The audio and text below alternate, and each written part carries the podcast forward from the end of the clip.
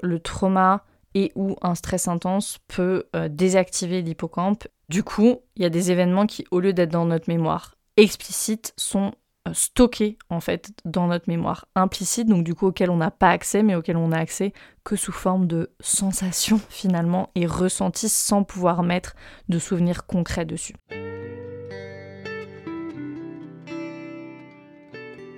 Bienvenue dans Pas de soucis, le podcast pour se libérer de l'anxiété avec Camille Thomas. Je suis Camille et avant d'être coach de santé, j'ai été une grande anxieuse. Je me suis libérée de l'anxiété le jour où j'ai compris que ce n'était pas dans ma tête. Pas de soucis, c'est le podcast pour celles et ceux qui sont fatigués par tout ce qu'ils ont essayé et qui savent qu'ils ont le pouvoir de guérir de l'anxiété naturellement. Alors si tu veux vivre sans anxiété et que tu as l'intuition qu'on ne t'a pas tout dit, ce podcast est pour toi. Je te retrouve tous les lundis pour explorer les pistes qui te permettront d'accéder au calme à l'intérieur de toi. Bienvenue dans ce nouvel épisode de Pas de soucis, je suis hyper ravie de vous retrouver aujourd'hui euh, pour un épisode sur la différence entre mémoire implicite et mémoire explicite. C'est un sujet qui est hyper important et c'est surtout une différence très importante euh, à faire et à comprendre la différence entre la mémoire implicite et explicite si voilà tu veux te comprendre mieux. Et j'insiste sur le fait de se comprendre mieux parce que souvent quand on a l'anxiété on peut voilà avoir euh, beaucoup de culpabilité ou se flageller un peu en disant mais pourquoi je réagis comme ça? Quand on comprend la mémoire implicite, tout a beaucoup plus de sens. Donc voilà, si tu veux te comprendre mieux, euh, comprendre éventuellement tes traumas, t'en libérer, transformer ton monde intérieur et ton monde extérieur, la mémoire implicite, c'est hyper, hyper important à comprendre. Donc, euh, on plonge dans le cœur du sujet tout de suite. On a la mémoire implicite, on a la mémoire explicite et on a la mémoire à court terme et la mémoire à long terme si quelque chose euh, est pas important ou que c'est pas important que tu le retiennes. Euh, tu sais, c'est le, scénario où euh, tu vas euh, apprendre, apprendre, apprendre pour un examen, tu sors de l'examen et t'as tout oublié parce que tu sais que tu réutiliseras jamais toutes ces informations. Je pense qu'au lycée, même dans les études, on l'a beaucoup fait ça. Voilà, si c'est pas important ou c'est pas important que tu le retiennes, ton cerveau il oublie, hop, ça va dans la mémoire à court terme, c'est bon et après c'est zappé. Mais si c'est quelque chose qui semble important, euh, ça va être stocké dans la mémoire à long terme. Donc ici, on va plutôt parler de la mémoire à long terme, et là, on va euh, différencier entre mémoire implicite et mémoire explicite. Donc commençons avec la mémoire explicite. Dans la mémoire explicite, les faits sont stockés dans cette mémoire à long terme, hein, comme appartenant au passé. C'est par exemple, euh, dimanche dernier, je suis allée à la mer avec des amis, j'ai préparé un pique-nique, ensuite j'ai pris ma voiture pour les rejoindre, le soir, en rentrant, je suis passée chez Carrefour parce que j'avais besoin de papier toilette, j'ai acheté du papier toilette, je suis rentrée chez moi tu sais consciemment que ça appartient au passé. La mémoire explicite, c'est ça en fait, c'est le fait de se souvenir consciemment des choses. Donc quand tu te souviens de dimanche dernier, tu te vois sur la plage, ensuite tu te vois reprendre ta voiture, chercher des clés de voiture dans ton sac, te garer au supermarché, passer à la caisse avec le papier toilette, etc. etc. Donc c'est j'ai très clairement un souvenir. La mémoire explicite, c'est aussi, si je te pose la question par exemple, euh, dis-moi quels animaux sont des animaux marins? La baleine, les poissons, nan, nan, ok. On sait quels sont les animaux marins. Euh, 2 plus 2, 4. Ok, tout ça, euh, c'est la mémoire explicite. Ça peut être des choses autobiographiques ou ça peut être juste des faits que, que tu sais en fait, de l'information.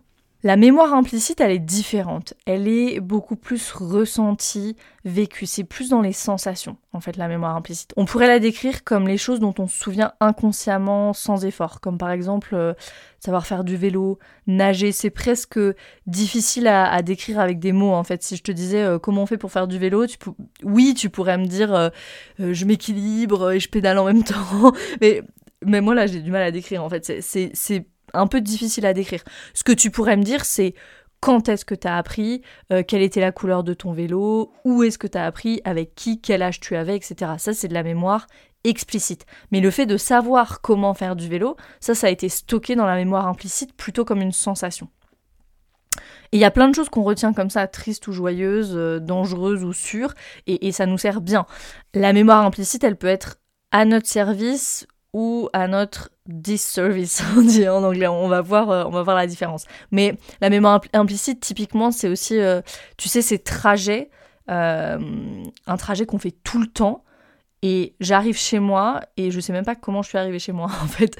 Pourquoi Tu sais pas comment t'es arrivé parce que tu sais conduire, tu connais le trajet et du coup en fait tu pensais à autre chose et t'étais en, en pilote automatique. Et ça c'est la chose super intéressante d'ailleurs avec la mémoire implicite. Tu peux retenir quelque chose que ton cerveau estime important sans avoir à y penser. Ce qui est absolument génial parce que si à chaque fois que je me mets au volant de ma voiture il faut que je réapprenne à conduire, ça va être un peu compliqué.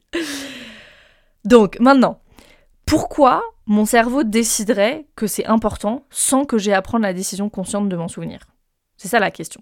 Si la mémoire implicite, c'est le fait de retenir sans effort conscient ce que mon cerveau estime qui est important, qu'est-ce qui fait que mon cerveau décide que c'est important? Ça peut être trois choses principales, en tout cas moi j'en ai sélectionné trois. Ça peut être si tu le fais souvent, et tu le fais tellement souvent que t'as pas le temps de le réapprendre à chaque fois. Donc c'est ce que je viens de dire avec le fait de conduire par exemple. Ça peut être aussi euh, peut-être que, je sais pas, quand vous prenez votre douche par exemple, vous avez les étapes, vous savez exactement ce que vous faites, ou quand vous mettez au lit, vous avez vos étapes aussi et vous réfléchissez pas en fait. Donc ça, ça peut être, voilà, je le fais tellement souvent que c'est super important. Ça peut être aussi super important. Euh, la deuxième chose, c'est quand il y a une grosse charge émotionnelle. Alors, bonne ou mauvaise, hein. Euh, bonne, ça peut être la naissance d'un enfant, un mariage, euh, mon diplôme, si je suis entrepreneur, la première, le premier client que j'ai signé, etc., etc. Donc, quand il y a une grosse charge émotionnelle, donc si tu veux te souvenir de quelque chose, ressens des émotions fortes. Par exemple, si tu es entrepreneur, quand quelque chose se passe bien, célèbre à fond que tu sois entrepreneur ou pas d'ailleurs, mais comme ça ton cerveau il associe ça à une émotion agréable. Donc par exemple voilà quand t'as fait quelque chose qui te faisait peur mais t'es passé au-dessus, je sais pas moi, euh, fallait que tu fasses ce live sur Instagram et ça y est t'as fait ton premier live sur Instagram, ou quand t'as euh, envoyé ton premier devis, quand t'as fait un appel de vente et que t'as closé la personne, quand t'as euh, créé ton premier programme en ligne, etc. etc. Euh, t'avais peur mais tu l'as fait et maintenant t'es soulagé, célèbre. Célèbre à fond parce que ton cerveau il va associer le fait de se sentir bien à cette chose. Et la prochaine fois tu veux te sentir bien, voilà, par exemple dans mon cerveau, au lieu du chocolat, il va me proposer d'aller gagner de ou d'aller euh, m'entraîner à la course à pied ou, tout autre objectif que je me suis euh, que je me suis fixé. Et que j'ai à un moment atteint même si c'est pas mon objectif, mon gros objectif final, mais des, steps en tout cas que j'ai atteints et que j'ai célébré. Et donc du coup que j'ai chargé émotionnellement de façon euh, positive. Donc célèbre, célèbre, célèbre. Voilà une raison vraiment scientifique là de euh, se célébrer. C'est pas juste vaudou, c'est vraiment pour associer une charge émotionnelle positive à quelque chose euh, qui te fait avancer, qui te fait avancer dans la direction où tu veux aller. Une troisième raison pour laquelle mon cerveau peut estimer que c'est important de retenir, c'est des choses que je ressens souvent. Par exemple, j'ai parlé euh, du chocolat là, juste avant. Par exemple, quand je mange du chocolat, je me sens bien. Prenons cet exemple-là. Donc, mon cerveau, il se dit, quand Camille veut se sentir bien, je vais lui suggérer le chocolat. Donc cette association euh, émotion-mémoire implicite, elle peut être utilisée à notre service hein, quand on célèbre, là avec l'exemple que j'ai donné par exemple, donc on va associer finalement nos objectifs à une, charge émotionnelle positive, donc génial. Mais bien sûr, elle peut se retourner aussi contre nous. Peut-être que le chocolat, c'est plus dans cette catégorie-là. Euh, je sais pas, bien que le cacao ait plein de bienfaits. Euh, voilà, mais par exemple, quand on est euh, hyper en proie à l'alimentation émotionnelle ou qu'on consomme des substances, l'addiction, elle est formée dans la mémoire implicite, par exemple. C'est un autre sujet, je vais pas aller là-dedans, mais, euh, mais voilà, cette association émotion-mémoire peut être utilisée à notre service comme nous desservir.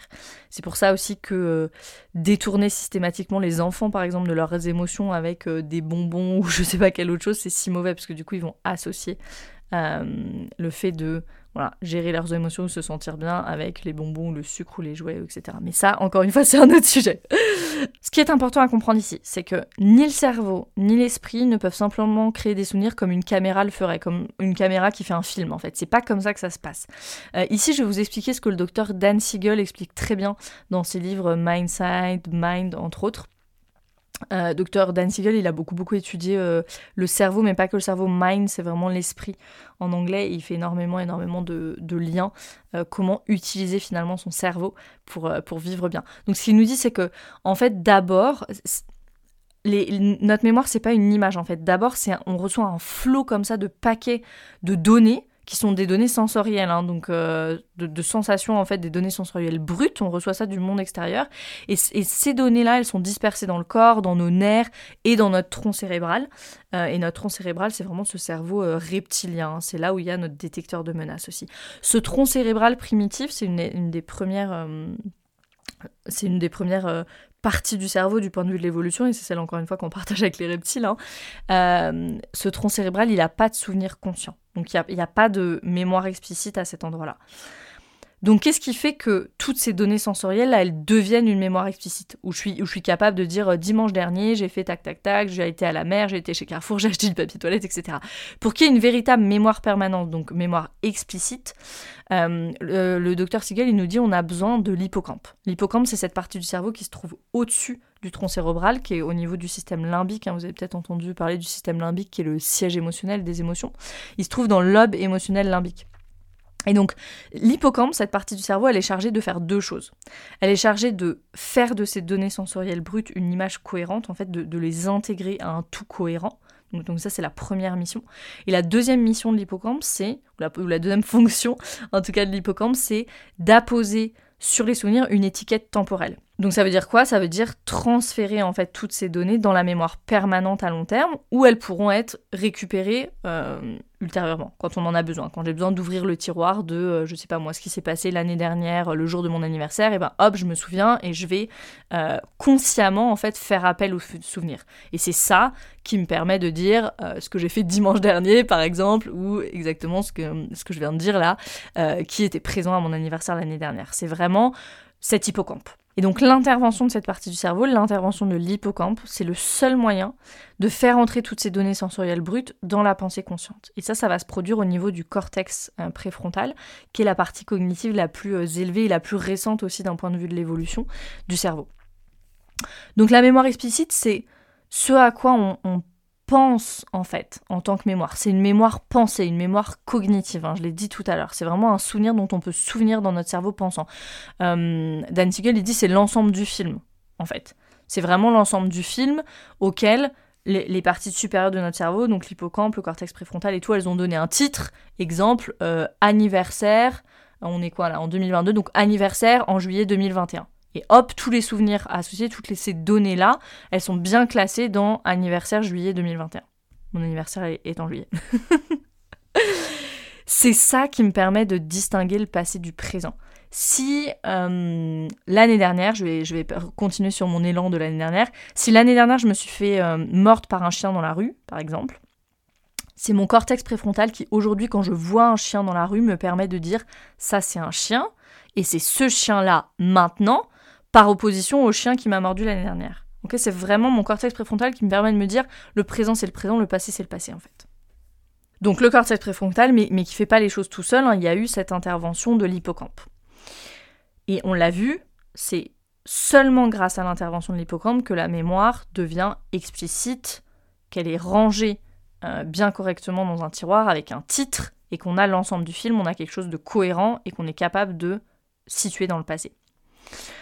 Le problème, c'est quand euh, l'hippocampe n'est pas disponible ou qu'il est comme euh, débranché, en fait.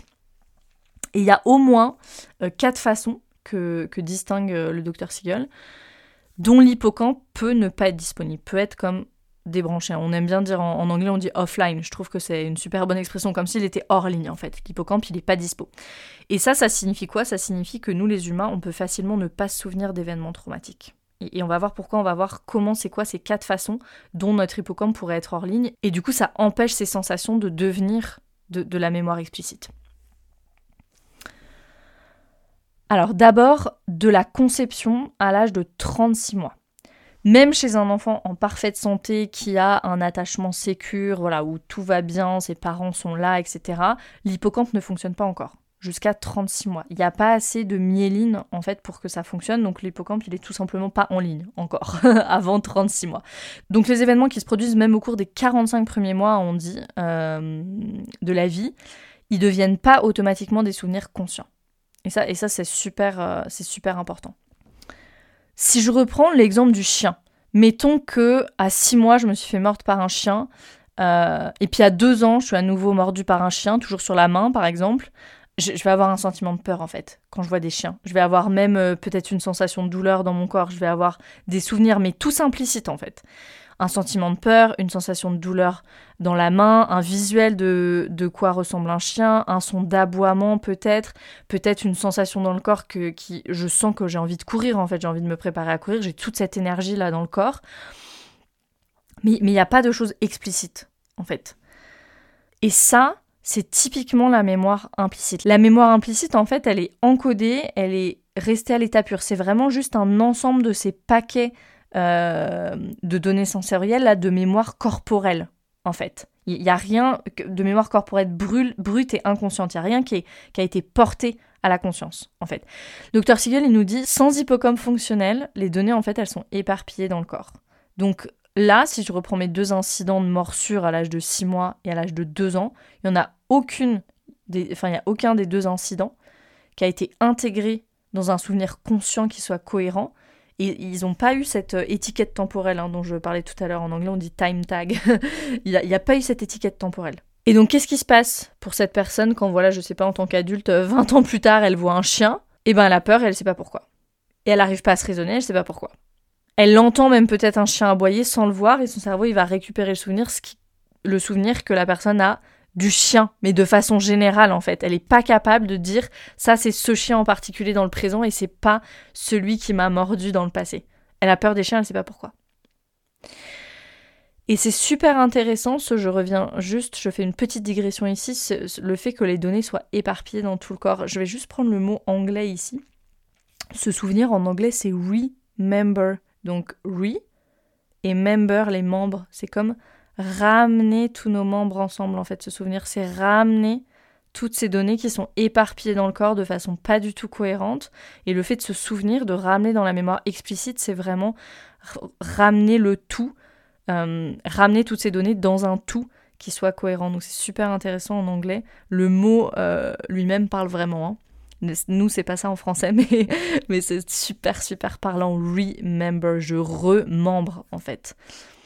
Et le truc qui est vraiment, vraiment important à retenir ici, en fait, la, leçon la plus importante sur cette intégration des souvenirs, c'est que quand je suis dans la mémoire implicite, euh, la, personne qui s'est fait mordre là à 6 mois, à 2 ans, elle n'a pas l'impression que ça vient du passé.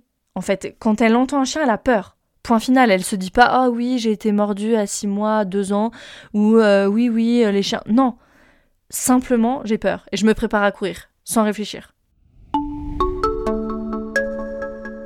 Je prends quelques secondes de cet épisode pour t'annoncer que j'accueillerai 16 nouvelles personnes en coaching à partir de fin octobre.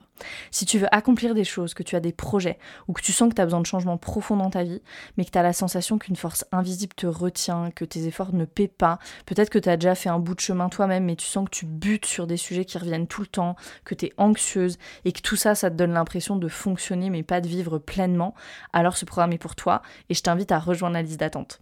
Je vais partager très bientôt tous les détails du programme et des bonus aux personnes qui auront rejoint la liste. J'insiste sur le point de la liste d'attente parce que j'ai beaucoup de demandes et j'enverrai les infos vraiment qu'aux personnes qui sont sur la liste. Je me réjouis immensément de pouvoir t'accompagner et on retourne à notre sujet du jour.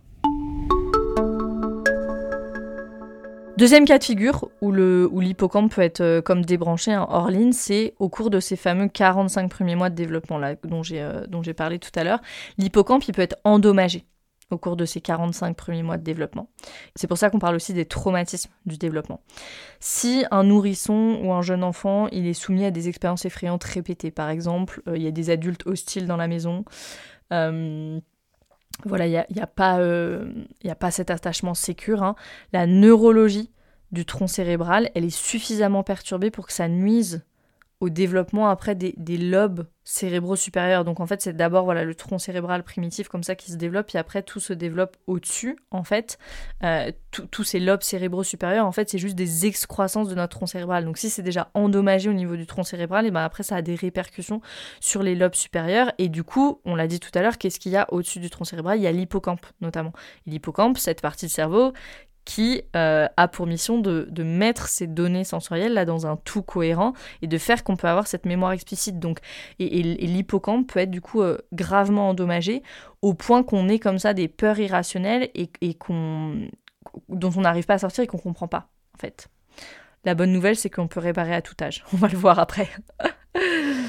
Troisième cas de figure, ça peut être après l'âge de 3 ans. Donc 45 premiers mois, c'est ça à peu près. Et après l'âge de 3 ans, euh, même si euh, l'hippocampe se développe bien et qu'il y a un traumatisme après l'âge de 3 ans et à tout moment de la vie, hein, en fait, ça, inonde le corps de tellement d'hormones du stress que ça peut débrancher à nouveau, en fait, comme éteindre, hein, rendre hors ligne cet hippocampe.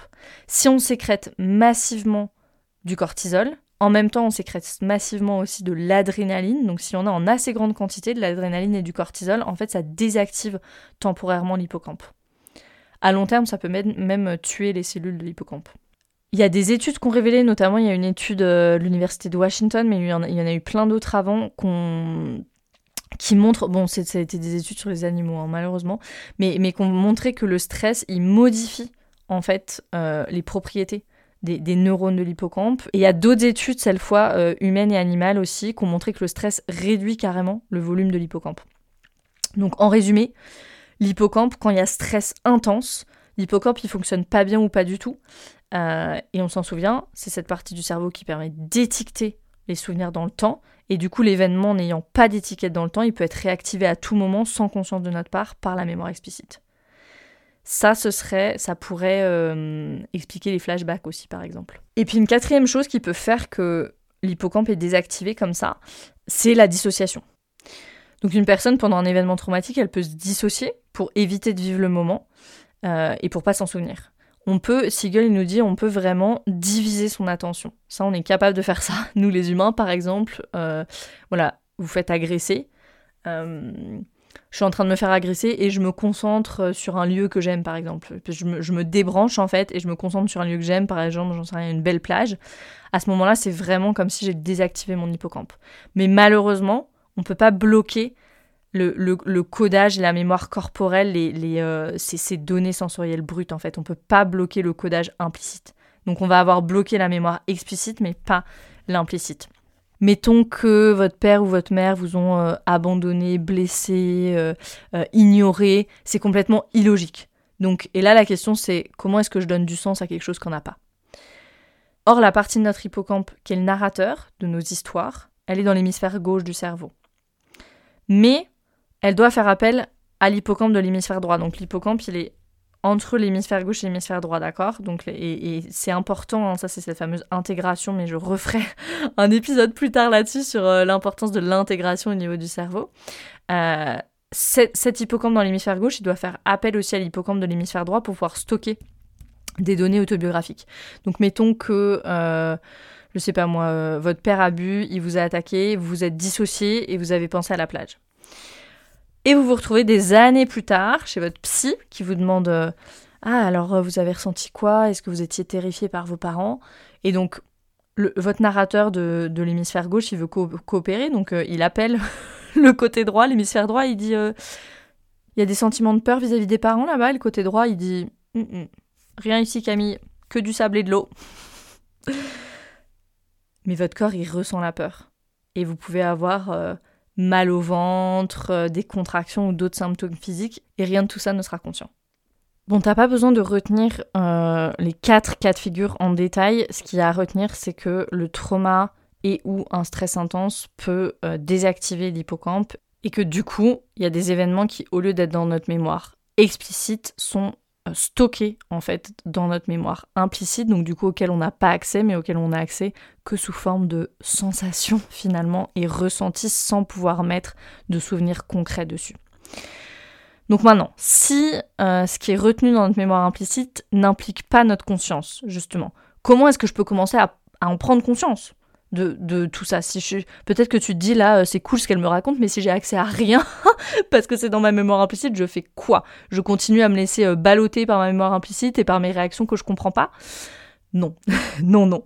Alors on va pas dire qu'on peut accéder peut-être à notre mémoire implicite, mais en tout cas on peut en trouver des signes et des signaux euh, à plusieurs endroits. Dans ce qu'on va appeler nos triggers, nos triggers avec un accent français, nos déclencheurs, ok, je vais revenir dessus et aussi dans toutes nos habitudes inconscientes. Par exemple, il y a une thérapeute aux États-Unis qui s'appelle Pat Ogden qui est euh, très très calée voilà, sur le trauma. Euh, elle a énormément énormément d'années de, pratique. Et elle parlait euh, d'un garçon qui était, qui était en séance et, qui avait des intonations interrogatives à la fin de chaque phrase, en fait. En fait, ces affirmations ressemblaient à des questions. Et donc, ce qu'a fait le thérapeute, c'est, il n'a pas du tout soulevé, il lui a juste demandé de d'accentuer ça, d'accentuer cette intonation qu'il avait. Et juste en faisant ça, le garçon en fait a fondu en larmes parce qu'il a compris que voilà, il, avait cette, euh, cette intonation interrogative à la fin de chaque phrase parce qu'il cherchait euh, la validation en permanence, en permanence. Qu'on lui dise oui, c'est ça, oui, c'est vrai. Donc ça, par exemple, c'est typiquement une habitude complètement inconsciente, juste la façon de parler. Euh, et ça, c'est un accès à notre mémoire implicite, par exemple. Ça peut être aussi, vous savez, quand vous, quand vous voyez euh, refaire des gestes que vos parents faisaient mais que tu fais pas exprès en fait et tu t'en rends compte en le faisant. Ça vous est jamais arrivé ça? Moi ça m'est déjà arrivé. Je fais quelque chose et puis je me dis oh, mais c'est ma mère en fait qui fait ça tout le temps. Euh, ça c'est quelque chose aussi qui est encodé en fait dans nos gestes par exemple. Maintenant, si je reviens sur nos déclencheurs, nos triggers, prenons un exemple de trigger. Alors, ce qui doit euh, te mettre la puce à l'oreille sur est-ce qu'une chose est un trigger ou pas, c'est vraiment la disproportion en fait. C'est bon, et, je vais pas l'expliquer plus que ça, je vais prendre mon exemple parce que c'est tellement clair dans l'exemple que vous allez tout de suite comprendre. Euh, c'est un exemple euh, de la vraie vie hein, qui est vraiment arrivé, donc pas de jugement s'il vous plaît. mon compagnon va faire les courses un jour je lui dis, prends-moi, euh, je sais pas, du thé vert, je vais inventer n'importe quoi, et des myrtilles. Vous allez pouvoir comprendre pourquoi les myrtilles. Je prends mes myrtilles surgelées dans mon smoothie tous les matins. Il pense à toutes les choses, notamment les choses pour lui, et il me ramène pas les trucs que je vais demander. Je me mets en colère parce que je pourrais pas faire mon smoothie demain matin, nanana, il pense jamais à moi, etc. C'était complètement disproportionné. Une colère ultra intense a duré pendant quand même euh, quelques minutes et de laquelle j'ai eu du mal à redescendre pour des myrtilles surgelées. Donc là, on peut clairement se dire, ok, il y a, y a une disproportion.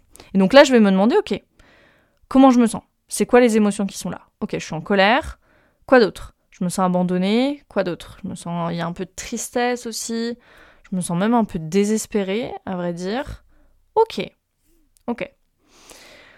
Ça, je me pose cette question, qu'est-ce qu'il y a comme émotion une fois que je suis un petit peu redescendue, bien sûr, et que je peux avoir un tout petit peu de clarté. Et, j'essaie vraiment de me concentrer sur ma réaction émotionnelle, pas sur l'interprétation. Vous voyez, j'ai bien dit, je suis en colère, triste, désespérée, je me sens abandonnée, tout ça c'est une réaction émotionnelle. C'est mon ressenti. L'interprétation, et souvent euh, on est tenté d'aller tout de suite dans l'interprétation, l'interprétation ça aurait été... Euh, il, ne me considère pas, euh, il pense qu'à lui, il est vraiment égoïste, etc. etc. Ça, c'était de l'interprétation, c'était pas ma réaction émotionnelle. Ça, c'est très important la distinction ici. Mes émotions, c'était la colère, la tristesse, le désespoir, c'était ça. Mais pourquoi j'ai eu ces émotions? Parce que ce que mon cerveau m'a proposé, c'est tu n'es pas considéré, il est égoïste, il s'en fiche, euh, tu n'es pas aimable dans le sens où on ne peut pas t'aimer, par exemple, pour des myrtilles. Donc, là, donc là, trois choses à retenir de cette, euh, d'un, épisode comme celui-là. L'explication entre toutes les explications possibles de pourquoi il aurait oublié les myrtilles, celle que j'ai créée, c'est la pire. Celle que j'ai créée, c'est je ne suis pas considérée. Deuxième chose à retenir, cette explication qui est la pire, elle a rien à voir avec le présent. Elle a tout à voir avec le passé. dans ce moment-là où je me mets dans une colère noire à cause des myrtilles, je suis pas en train de répondre au présent, je suis clairement en train de réagir au passé. Et la troisième chose à retenir, c'est que c'est pas toi qui choisis en fait. Et là, dans, cet exemple là de trigger que j'ai pris, c'est pas moi qui ai choisi, c'est automatique. Je me suis pas dit, ok, quelles sont les possibilités ici, c'est ça ou c'est ça? Non, non. On va directement à la pire explication et c'est le cerveau qui le fait. Et pourquoi on va euh, se chercher la pire des explications. Quand je dis la pire, c'est la plus douloureuse pour nous, en fait, l'explication qui est la plus douloureuse pour nous. Pourquoi on fait ça? Parce que c'est ce qu'on croit déjà, en fait. Parce qu'on va chercher la croyance implicite qu'on a absorbée euh, très certainement, enfin souvent depuis l'enfance. Si je ne me suis pas sentie considérée à un moment ou de façon répétée dans mon enfance, en fait, je crois ça, que je ne suis pas considérable, en fait, que, que les, les autres ne me considèrent pas. Et donc c'est ça tout de suite, c'est la, première explication que euh, mon cerveau va choisir. Donc une petite pratique qu'on peut faire, là, et ça, ça va participer à changer vraiment euh, nos, nos, voies neuronales, je vais en parler juste après. Une petite pratique qu'on peut faire ici, c'est se poser trois questions quand on a un trigger. Premièrement, c'est qu'est-ce qui s'est passé? C'était quoi le trigger en fait? Ça c'est la première chose. Ensuite, deuxièmement, c'est quelle était la réaction émotionnelle? Et troisièmement, quelle est l'interprétation? L'étape la plus délicate de cette pratique, je dirais, c'est vraiment la réaction émotionnelle parce qu'on a tendance, et surtout quand on est activé, on a tendance à vouloir aller tout de suite dans l'interprétation. Si je vous demande, c'était quoi ton émotion euh, Qu'est-ce que tu as ressenti? Ah bah j'ai ressenti que euh, c'était euh, mal poli de sa part, qu'elle me considérait pas. Non non, ça c'est pas ton ressenti. Ça, ça, c'est pas l'émotion. L'émotion, c'est quoi? Tu t'es senti quoi? Triste. Ok. Je me suis senti bouleversée. Ok. Ok, ça, c'est une émotion. Donc, deuxième question. Premièrement, qu'est-ce qui s'est passé? Deuxièmement, quelle était la réaction émotionnelle? Troisièmement, quelle est l'interprétation? Et au niveau de cette troisième étape, là, ce qu'on fait, euh, et ça, faites-le quand vous êtes redescendu un petit peu, c'est d'écrire d'autres interprétations possibles. Pourquoi est-ce qu'il aurait pu oublier les myrtilles? Je sais pas, il a été euh, distrait quand il était au magasin, euh, il y a quelqu'un qui l'a appelé, euh, je sais pas, un truc de boulot, et puis du coup il était en train de régler un problème de boulot et en même temps de faire les courses, et du coup il était complètement distrait, il a complètement zappé, peut-être qu'il a dû se presser, peut-être que c'était les myrtilles surgelées, il a oublié la glacière, j'en sais rien, peu importe. Et là on écrit d'autres interprétations possibles. C'est pas super facile parce que notre cerveau, il va continuer à pointer sur, euh, je, sur euh, je ne suis pas considéré peut-être. Donc si tu n'y arrives pas à cette étape-là, appelle quelqu'un. appelle quelqu'un et dis-lui, c'est quoi les autres explications possibles de euh, je n'ai pas été invité ou elle n'a pas répondu à mon invitation ou elle a été hyper hyper hyper sèche avec moi ou voilà tout ce qui a pu vous déclencher. Quelle aurait pu être une autre interprétation, une autre explication? Et plus on va faire ça, plus on va s'entraîner à chercher d'autres explications possibles, plus je vais amener de la confiance, et moins à l'avenir je vais être énervé, blessé, etc. Moins je vais être activé en fait facilement. Et qu'est-ce qu'on fait en fait quand on est en train de faire ça? On est en train d'utiliser la fameuse neuroplasticité du cerveau, ce phénomène de neuroplasticité. Aujourd'hui, on sait qu'on peut changer ces automatismes de notre mémoire implicite. Dan Siegel, il nous dit la neuroplasticité, c'est vraiment la façon dont on peut étudier en fait comment les connexions dans le cerveau changent continuellement tout au long de la vie. Maintenant, on sait que alors le, cortex préfrontal, par exemple, hein, cette euh, partie du cerveau la plus euh, récente, elle, elle termine de se développer seulement à l'âge de 25-26 ans. Mais même après ça, en fait, le cerveau il continue à se développer. Le cerveau il n'arrête pas de se développer après l'enfance ou après l'adolescence ou même après 25-26 ans, une fois que le cortex préfrontal il est formé. C'est sans cesse, sans cesse en train de se développer et une expérience qui est différente. Donc à chaque fois qu'on va shifter notre attention, en fait, qu'on va porter notre attention sur quelque chose d'autre, qu'on va trouver d'autres explications, qu'on va faire des expériences différentes en fait de ce dont, de comment on avait l'habitude de réagir jusqu'ici. Une expérience différente, ça va entraîner ces changements en fait, des changements dans les voies neuronales. Et plus il y a de, nouvelles voies neuronales qui sont actives, plus les neurones ils se recablent, hein, littéralement, ils recablent leurs connexions les uns aux autres et ils établissent des nouvelles connexions. Euh, on dit des connexions synaptiques, donc c'est des nouvelles voies neuronales en fait qui se forment et qui, nous permettent de réagir différemment de plus en plus facilement. On peut même faire euh, grandir la gaine de myéline sur les neurones qui sont impliqués dans nos nouveaux schémas de pensée. Ça, c'est incroyable. Euh, moi, je connais la myéline euh, malheureusement de la mauvaise façon parce que mon papa a une sclérose en plaques. Dans les scléroses en plaques, les maladies auto-immunes, euh, c'est cette myéline qui se désagrège en fait. Cette myéline, c'est quoi? C'est une gaine en fait autour de certaines fibres nerveuses. C'est une substance graisseuse. Il y a aussi des protéines. Hein. C'est lipidique et protidique en fait.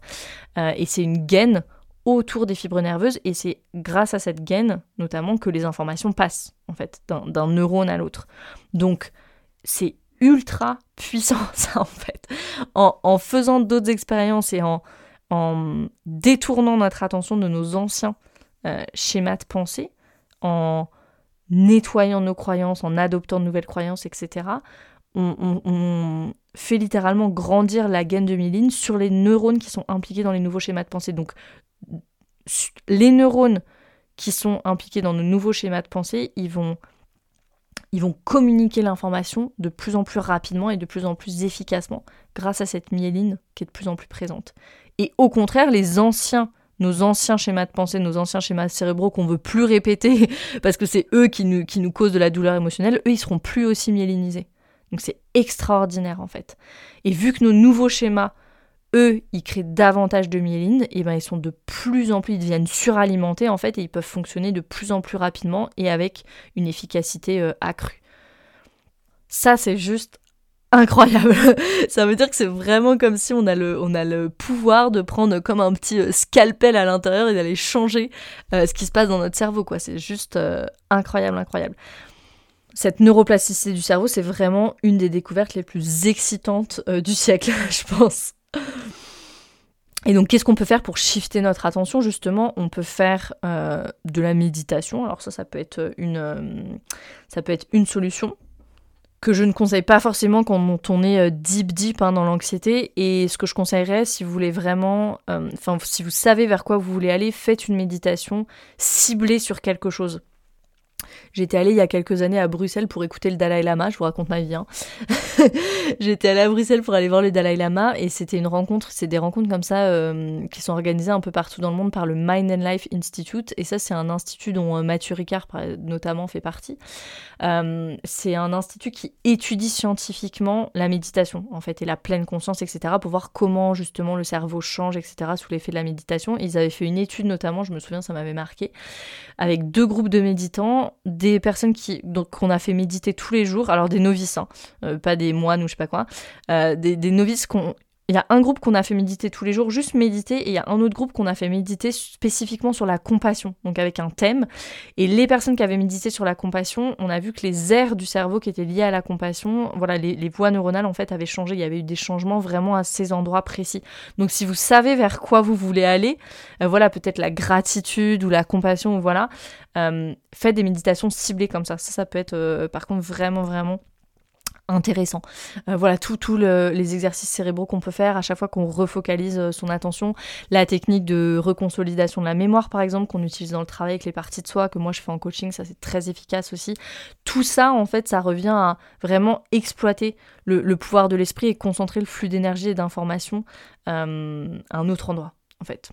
Donc ce que nous dit Dan Siegel, c'est qu'on peut modifier la structure physique du cerveau en fonction de l'orientation de l'esprit donc en fonction de là où on dirige notre attention et notre intention. Donc c'est véritablement, euh, quand j'étais en formation de Saike, on, parlait de l'intention comme un laser. Hein. Euh, c'est littéralement, littéralement ça. Donc voilà sur la différence entre mémoire implicite et mémoire explicite. J'espère que ça vous aide à vous dire que non, vous n'êtes pas fou, vous n'êtes pas folle, à vous déculpabiliser aussi quand vous avez des sensations peut-être que vous comprenez pas trop ou des peurs que vous comprenez pas trop, ou en tout cas que vous ne liez pas à, à un souvenir ou à quelque chose de conscient vous êtes dans la mémoire implicite ou quand vous réagissez, là je vous ai donné l'exemple des myrtilles, hein, ça arrive à tout le monde, ok? Quand on réagit comme ça de façon disproportionnée, c'est la mémoire implicite qui est à l'œuvre dans toutes ces situations-là.